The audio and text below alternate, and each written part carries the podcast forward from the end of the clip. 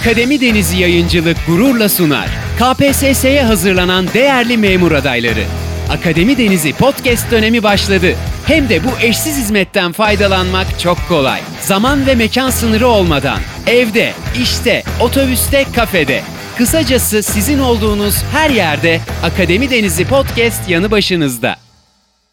Akademi Deniz Yayıncılık'tan merhaba arkadaşlar. Ben tarih öğretmeni Melike Sezgin. Geçen dersimizde Osmanlı'nın duraklama ve gerileme nedenleri ile duraklama devrinde çıkan ayaklanmalardan söz etmiştik. Bu dersimizde Osmanlı Devleti'nin duraklama ve gerileme döneminde izlediği dış politikayla konumuza devam edelim. Osmanlılar duraklama döneminde de yükselme döneminde izledikleri fetih politikasını sürdürmek istemişler. Ancak oradaki bozulmalar ve savaşlardaki başarısızlıklar üzerine bu politikayı terk ederek imparatorluğu koruma çabasına girmişlerdir. Bu çabalar imparatorluk topraklarının korunmasına yetmediği gibi Karlofça ve İstanbul anlaşmalarıyla önemli ölçüde toprakta topraklarda kaybedilmiştir. 18. yüzyıl başlarında Karlofça ve İstanbul Antlaşmalarında kaybettiği toprakları geri almak isteyen Osmanlı Devleti bu amaçla Avusturya, Venedik ve Rusya ile savaşlara girişti. Bu savaşlar sonucunda topraklarını geri alamamış, aksine yeni topraklar vererek gerilemek zorunda kalmıştı. Bu politikasını 1792 yılında Yaş Antlaşması'na kadar devam ettiren Osmanlı Devleti 19. yüzyıl başlarından itibaren Avrupa Avrupa'nın güçlü devletleri arasında denge politikası izlemeye başladı. Rusya'nın Kırım'ı ele geçirerek Akdeniz'e inme politikası yolunda oldukça önemli bir adım atması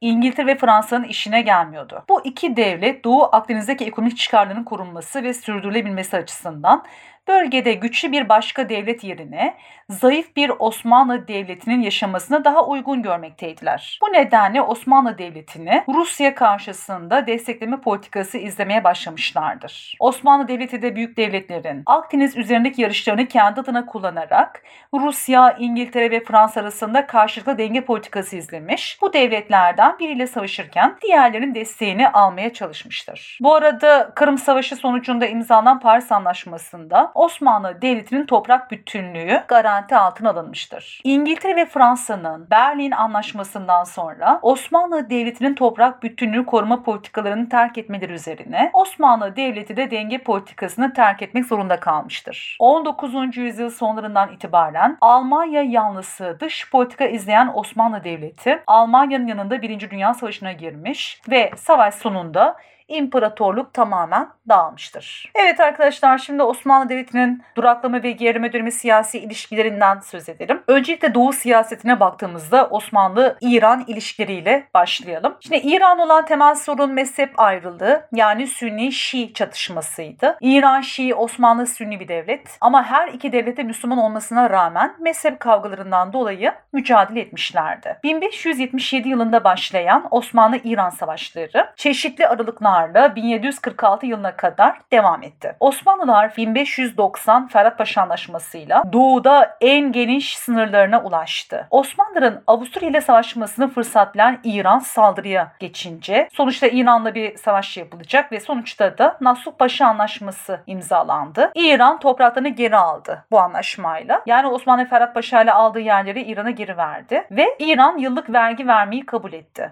Ama daha sonra İran'ın vergi maddesine uymaması olmaması nedeniyle savaş tekrar başladı ve Serav Anlaşması imzalandı. Bu anlaşmaya göre İran vergisini ödeyecekti. Daha sonra İran Bağdat'ı işgal edince İran üzerine yapılan seferler sonucu Bağdat 4. Murat tarafından geri alındı ve Kasr-ı Şirin Anlaşması imzalandı. Arkadaşlar 1639 Kasr-ı Şirin Anlaşması önemlidir. Bu anlaşmayla Zaros Dağları Osmanlılarla İranlar arasında sınır olarak kabul edilmiştir. Büyük ölçüde bugünkü Türkiye İran sınırımız bu anlaşmayla çizilmiştir. Uzun süren bir barış döneminden sonra 1722'de tekrar başlayan savaş, Kasr-Şirin Antlaşması esas alınarak imzalanan 1740 Antlaşması ile sona ermiştir. Bu anlaşmadan sonra Osmanlı Devleti ve İran arasında önemli bir sorun çıkmamıştır. Evet tekrar söylüyorum arkadaşlar. Kasr-Şirin Anlaşması ile çizilen sınır bugünkü Türkiye-İran sınırını büyük ölçüde belirlemiştir diyoruz. Evet Batı siyasetine geldiğimizde Osmanlı-Venedik ilişkileri diyelim önce. Temel sorun iki devlet arasında Akdeniz egemenliğidir. Venediklerin elinde bulunan Girit adasının Osmanlılar tarafından ele geçirilmesi Ege ve Doğu Akdeniz güvenliği için gerekli görülmekteydi. Sultan İbrahim zamanında Osmanlı gemilerinin saldırıya uğraması üzerine başlayan Osmanlı-Venedik Savaşı Fazıl Ahmet Paşa tarafından Girit'in fethedilmesiyle sona erdi. Ve Girit kuşatması arkadaşlar 1645'ten 1669'a kadar devam etmiş. Yani 24 yıl devam eden bir kuşatmadan sonra Girit fethedildi. İşte bu da neyin göstergesidir? Bazen sorular gelir karşımıza. Kuşatmanın 24 yıl sürmesi demek ki artık Osmanlı Devleti'nin eski gücünü kaybettiğinin bir göstergesidir diyoruz. Evet Girit'i Osmanlılara terk etmek zorunda kalan Venedikliler 2. Viyana kuşatmasından sonra Osmanlılara karşı kurulan kutsal bağlaşma içinde yer aldılar. Savaş sonucunda imzalanan Karloç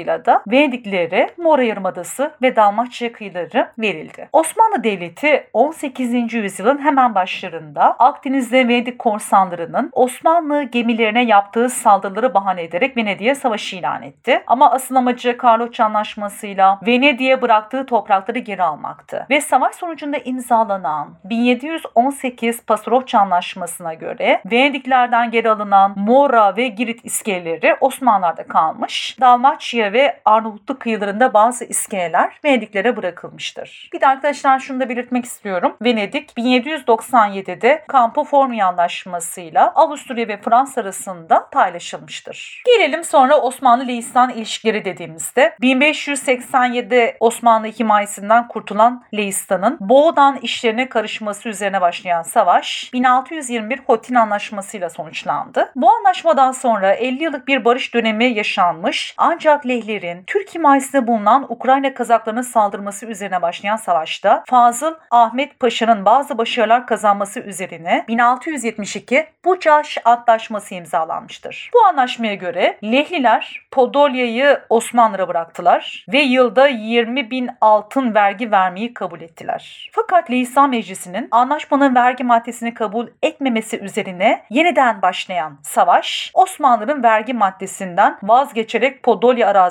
almakla yetinmesi üzerine sona erdi ve anlaşma 1676'da yeniden imzalandı. Evet burada arkadaşlar özellikle Bucaş Anlaşması da çok önemli bir anlaşmadır ve önemi de nedir dediğimizde Osmanlıların topraklarına toprak kattığı son anlaşmadır. Son alınan toprak da Podolya'dır. Ve Osmanlı bu anlaşmayla batıda en geniş sınırlarına ulaştı. O zaman arkadaşlar buradan şöyle bir yargıya varabiliriz. Demek ki Osmanlı Devleti en geniş sınırlarına duraklama döneminde ulaşmıştır. Ferhat Paşa Anlaşması'yla doğuda ve Bucaş Anlaşması'yla batıda en geniş sınırlarına bu dönemde ulaştı. Leistan 1683 İkinci Viyana kuşatmasından sonra Osmanlılara karşı kurulan kutsal bağlaşma içinde yer alınca savaşlar tekrar başladı Leistan'la ve savaş sonunda imzalanan Karlofça Anlaşması'yla Podolya ve Ukrayna Leistan'a bırakıldı. Bir de arkadaşlar Leistan şunu da belirtelim. 18. yüzyılda zaman zaman Rusya, Avusturya ve Prusya etkisinde kalmış. Osmanlılarla bu devletler arasında çatışmalara neden olmuş ve bu yüzyılın ikinci yarısında paylaşılarak ortadan kalkmıştır. Gelelim Osmanlı-Avusturya ilişkileri dediğimizde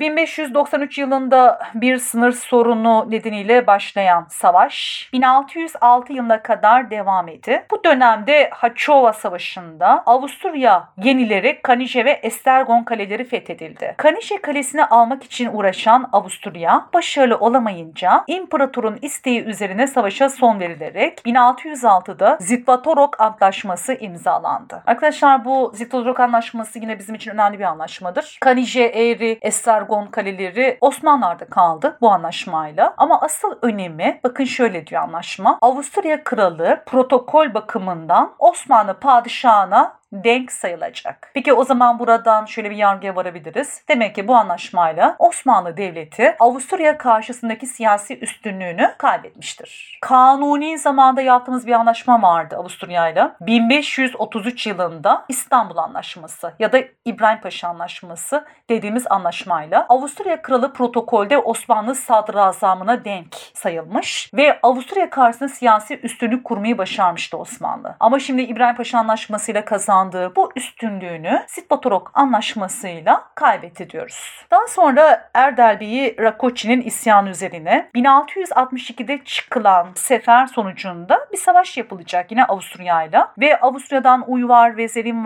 kaleleri alındı. 1664'te Vasvar Anlaşması imzalanarak savaş durumuna son verildi. Bu anlaşmaya göre Erdelbi'yi Osmanlı Devleti'ne bağlı kalacak. Savaş sırasında alınan Uyvar Osmanlılar'da kalacak. Zerinvar ise Avusturya'ya verilecekti. Avusturya'nın Macaristan'daki mezhep özgürlüğünü kaldırması üzerine İmre Tököli başkanlığında Avusturya yönetimine karşı ayaklanan protestan Macarlar Osmanlı Devleti'nden yardım istiyorlar. Ve onların yardım isteği üzerine Sadrazam Merzifonlu Kara Mustafa Paşa Avusturya seferine çıkarak Viyana'yı ikinci kez kuşattı. 1683'te ikinci Viyana kuşatması gerçekleşti. Ama Avrupa devletlerinin Viyana'nın yardımına koşması ve gerekli önlemlerin alınamaması gibi nedenler yüzünden Osmanlı ordusu burada büyük bir bozguna uğradı. Ve Osmanlı'nın bu durumundan yararlanmak isteyen Papa Osmanlı'ya karşı bir kutsal bağlaşma kurdu. Peki bu kutsal bağlaşmaya kimler katıldı dediğimizde Avusturya, Leistan, Venedik, Malta ve Rusya katıldı. Ve kutsal bağlaşma devletleriyle Osmanlılar arasındaki savaş 16 yıl devam etti. Osmanlı Devleti'nin bu savaşlarda ağır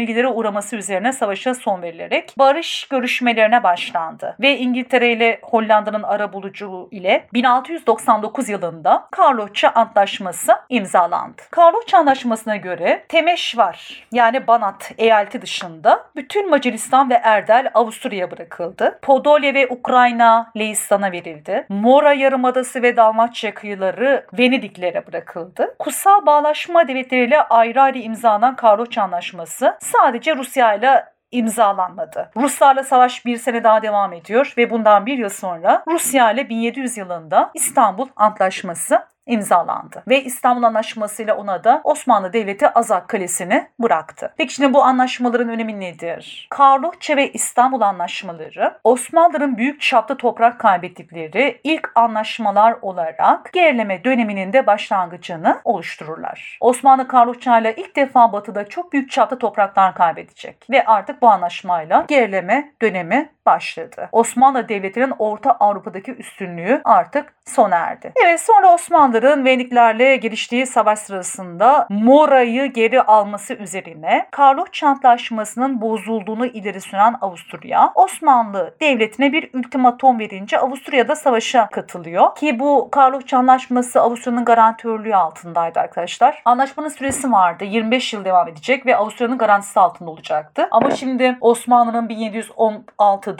Mora'yı Venedik'ten geri almasıyla beraber bu anlaşmayı bozmuş oldu. Ve garantör devlet Avusturya hemen duruma müdahale edecek. İşte Osmanlı bir ultimatom gönderdi ve Mora'yı Venedik'e geri vermesini istedi. Ve Osmanlı bunu kabul etmeyince Venedik'le yapılan savaşlara artık Avusturya'da katıldı. Avusturya üzerine yürüyen Osmanlı ordusu Peter Varadin'de yapılan savaşı kaybetti. Avusturyalılar Belgrad'ı da işgal edince Pasrohça Anlaşması imzalandı. Yukarı Sırbistan, Belgrad ve Banat yaylası 1718 Pasrohça Anlaşması'yla Avusturya'ya bırakıldı. Bu anlaşmanın da arkadaşlar bir önemi vardır. Pasrohça Anlaşması'nın. Bu antlaşmadan sonra Osmanlı Devleti Avrupa'nın askeri ve teknik üstünlüğü kabul ederek Lale dönemine girmiştir. Mora'yı geri alacağım derken daha da fazla topraklar kaybedecek ve artık Batı'nın askeri üstünlüğü kabul etmek durumunda kaldı ve Batı tarzı ıslahatlar yapmaya başlayacak. Pasrohça Anlaşması'ndan sonra uzun bir süre Batı'da savaş yapmayan Osmanlı'ya karşı Rusya ve Avusturya bir bağlaşma imzaladılar. Rusya'nın Azak Kalesi'ne ve Kırım'a saldırması üzerine Osmanlı Devleti Rusya savaşı ilan edince Avusturya imzaladığı bağlaşma gereği Rusya'nın yanında Osmanlı'ya karşı savaşa girdi. Osmanlı Devleti'nin iki cephede de başarı kazanması üzerine Fransa aracılık yaparak anlaşma imzalanmasına çalıştı ve Avusturya ve Rusya ile ayrı ayrı 1739'da Belgrad Antlaşmaları imzalandı. Avusturya imzalanan anlaşmaya göre Banat Yaylası yani Temeşmar dışında Pasrohça Anlaşması ile Osmanlılardan aldığı yerleri geri verdi. Bu anlaşma arkadaşlar yani Belgrad Anlaşması Osmanlıların 18. yüzyılda imzaladığı son kazançlı antlaşma olmuştur. Ama burada işte Fransa'nın ara buluculuk yaptığından bahsettik. Ama bunun karşılığı bir isteği oldu Fransa'nın. O da arkadaşlar kapitülasyonların devamlılık kazanmasını istedi. Kanuni zamanında Fransa'ya kapitülasyonlar verilmişti. 1535 kapitülasyonları ama süreliydi. Hükümdarların sağlığı döneminde geçerliydi. Ve şimdi Fransa Belgrad anlaşmalarında ara buluculuk yaparak kapitülasyonların süreklilik ve değişmezlik kazanmasını istedi. Ve böylece artık işte gerileme döneminde 1. Mahmut zamanında artık kapitülasyonlar sürekli hale getirildi. Rusya'nın aynalı kavak sözleşmesine karşın Kırım'ı işgal ederek kendisine bağladığını ilan etmesi karşısında bir şey yapamayan Osmanlı Devleti Prusya ve İngiltere'nin kışkırtmalarıyla beraber Rusya savaşı ilan edince Avusturya'da Rusya'nın yanında savaşa girdi. Osmanlı Devleti'nin Avusturya cephesinde bazı başarılar kazanması ve Fransa'da çıkan ihtilalin çok uluslu bir devlet olan Avusturya'yı olumsuz etkileyebileceği düşüncesi Avusturya'nın Rusya'dan ayrılarak Ziştovi Antlaşması'nı imzalamasına neden oldu. 1791'de Ziştovi Anlaşması yapılıyor Avusturya ile ve bu anlaşmayla Avusturya savaş sırasında Osmanlılardan aldığı yerleri geri verdi. 19. yüzyılda Osmanlı Devleti'ne karşı girişilen bağımsızlık hareketlerini genel olarak desteklemeyen Avusturya, Osmanlı Devleti'nin Rusya ile yaptığı savaşlarda genellikle tarafsız davrandı. 20. yüzyılın başlarında Osmanlı Devleti ile aynı bağlaş Anlaşma grubu içinde Birinci Dünya Savaşı'na girdi. Yine Osmanlı Devleti ile aynı yazgıyı paylaşarak imparatorluğu savaş sonunda dağıldı. Peki sonra arkadaşlar gelelim Osmanlı-Rus ilişkileri dediğimizde temel sorun iki devlet arasında nedir dersek Rusya'nın açık ve sıcak denizlere yani Akdeniz'e inme isteğidir. 17. yüzyılda Osmanlı Devleti ile önemli bir siyasi sorunu bulunmayan Rusya'nın başlıca hedefi Karadeniz'e inmek, Kırım ve Kafkasya'yı almak, Balkanlarda kendine bağlı devletler kurmak ve bu yolla Akdeniz'e egemen olabilmekti. Rusya'nın sömürgeci Avrupa devletleri arasında katılmak için sıcak denizlere inme politikasını gerçekleştirmede izlediği çeşitli yöntemler ve politikalar vardı. Peki bu politikalar nelerdi dediğimizde Kırım, Karadeniz ve Boğazları ele geçirme. Özellikle 18. yüzyıl Osmanlı-Rus savaşlarında temel etken bu olmuştur arkadaşlar. Balkanlarda egemenlik kurma, ulusçuluk düşüncesinden yararlanma ve panislavizm politikası izleme, Kafkasya ve Doğu Anadolu'da etkili olma, çıkarları doğrultusunda zaman zaman Osmanlı Devleti ile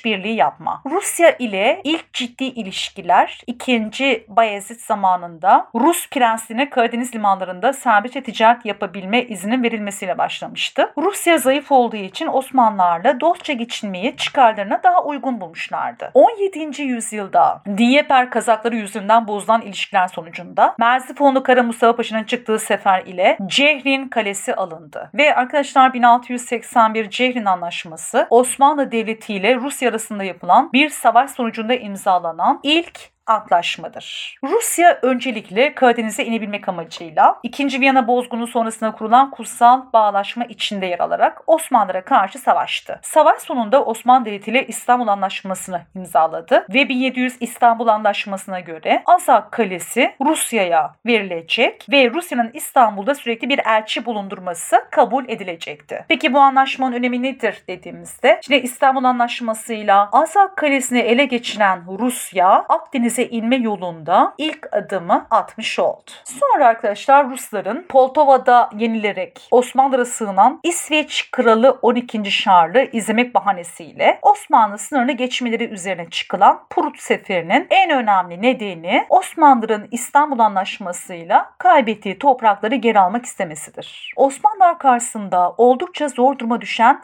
Rus çarın isteği üzerine imzalanan 1711 Prut Anlaşması'na göre İstanbul Anlaşması'yla Rus Rusya'ya bırakılan Azak Kalesi geri alındığı gibi Rusların İstanbul'da sürekli elçi bulundurma hakları da kaldırılmıştır. Hatta bu anlaşmanın da önemi arkadaşlar nedir dersek 1711 Prut Anlaşması Osmanlıların 18. yüzyılda imzaladığı ilk kazançlı antlaşmadır. Rusların Azak Kalesi'ne saldırmaları ve Kırım'a girmeleri üzerine Osmanlı Devleti Rusya'ya savaş ilan etmiş. Ancak aralarındaki gizli bağlaşma gereği Avusturya'da Rusya'nın yanında savaşa girmişti. Osmanlı Osmanlı ordularının iki cephede de bazı başarılar kazanması üzerine demin de bahsettiğimiz gibi Fransa'nın aracılığıyla Rusya ve Avusturya ile ayrı ayrı Belgrad antlaşmaları yapıldı. Rusya ile yapılan Belgrad anlaşmasına göre Azak Kalesi Ruslara verilecek. Buna karşılık Ruslar Karadeniz'de savaş ve ticaret gemisi bulundurmayacaktı. Peki buradan varacağımız yargı nedir dersek eğer Ruslar Karadeniz'de savaş ve ticaret gemisi bulundurmayacaksa yani Rusya Karadeniz'in bir Osmanlı denizi olduğunu kabul etti. Ayrıca Rus çarı protokol bakımından Avusturya İmparatoruna dolayısıyla Osmanlı Padişahına eşit sayılacaktı. Evet sonra arkadaşlar karşımıza yine başka bir savaş çıkacak. 1768-1774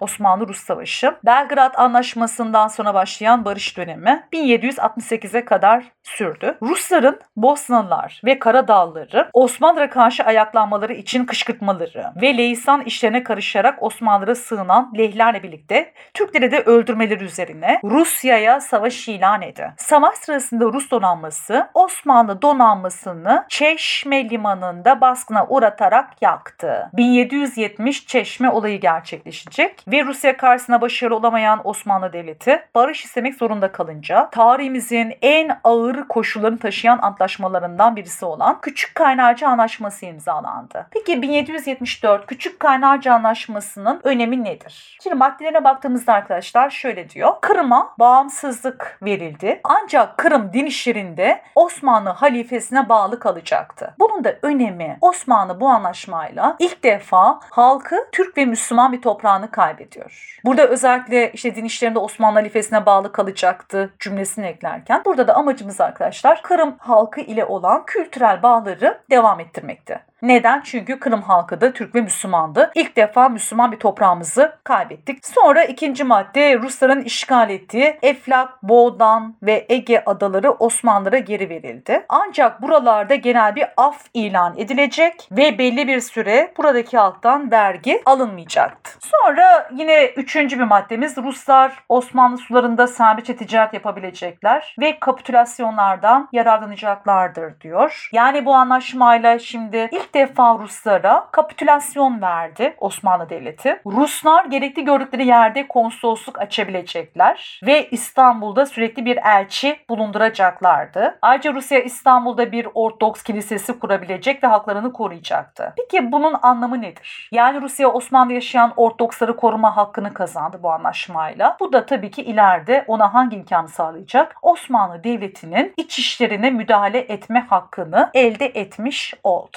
Evet bu anlaşmayla Rusya isteklerini büyük ölçüde gerçekleştirmiştir diyoruz. Ve anlaşma Osmanlı İmparatorluğu'nun imzaladığı en ağır koşullu antlaşmalardan birisidir. Küçük Kaynarca Anlaşması'ndan sonra Rusya Kırım'ın işlerine karışmaya devam edince Osmanlı Devleti durumu kabul etmemiş ve iki devlet arasında Küçük Kaynarca Anlaşması'nın Kırım'la ilgili maddenin gözden geçirildiği Aynalı Kavak Sözleşmesi imzalanmıştır. Ve 1779 Aynalı Kavak Sözleşmesi'ne göre Rusya Kırım'ın iç işlerine karışmayacaktı. Yani burada Kırım'ın bağımsızlığı yeniden kabul edildi. Ancak Aynalı Kavak Sözleşmesi'ne karşın Kırım'ın iç işlerine karışmaya devam eden Rusya buraya bir ordu göndererek kendisine bağladığını ilan etmiştir. Ve Osmanlı Devleti Rusya'nın bu girişimi karşısında bir şey yapamadı. Rusya ile Avusturya'nın Osmanlı Devleti'ni aralarında paylaşmak için yeni projeler hazırlamaları ki bunlara Grek ve Dakya projeleri diyoruz arkadaşlar. İngiltere'yi telaşa düşürmüş ve Osmanlıları Rusya'ya karşı savaşa kışkırtmalarına neden olmuştu. Rusya ve Avusturya'nın güçlenmesini kendi çıkarları açısından tehlikeli gören Prusya da Osmanlı Devleti'ni destekleyince 1787'de Rusya'ya savaş ilan edildi. Ancak bir süre sonra Avusturya'da Rusya'nın yanında savaşa girince Osmanlı orduları iki cephede savaşmak zorunda kaldı. Ve Avusturya 1791 Ziştovi Antlaşması'nı imzalayarak savaştan çekilince Rusya cephesine savaşmaya ordunun durumunun uygun olmaması ve Rusya'nın da barış yanlısı olması üzerine bu devletle 1792'de Yaş Antlaşması imzalandı. Bu anlaşmayla Kırım'ın Rusya'ya ait olduğu Osmanlı Devleti tarafından da kabul edilmiştir. Peki bunun önemi nedir dediğimizde böylece arkadaşlar Rusya Karadeniz'e kesin olarak yerleşti ve Akdeniz'e inme yolunda çok önemli bir adım attı. Ve şimdi 1792 yaş anlaşmasıyla artık Osmanlı'da dağılma dönemi ve denge politikası başlayacak. Evet arkadaşlar dersimiz burada sona erdi. Bir dahaki derse görüşmek üzere. Hepinize kolay gelsin diyorum. Görüşmek üzere. Bugün çıkmış olduğun memurluk sürecinde yeni şeyler öğrenerek hedefine biraz daha yaklaştın. Akademi Denizi Yayıncılık olarak her zaman yanındayız. Yeni bir derste görüşmek üzere.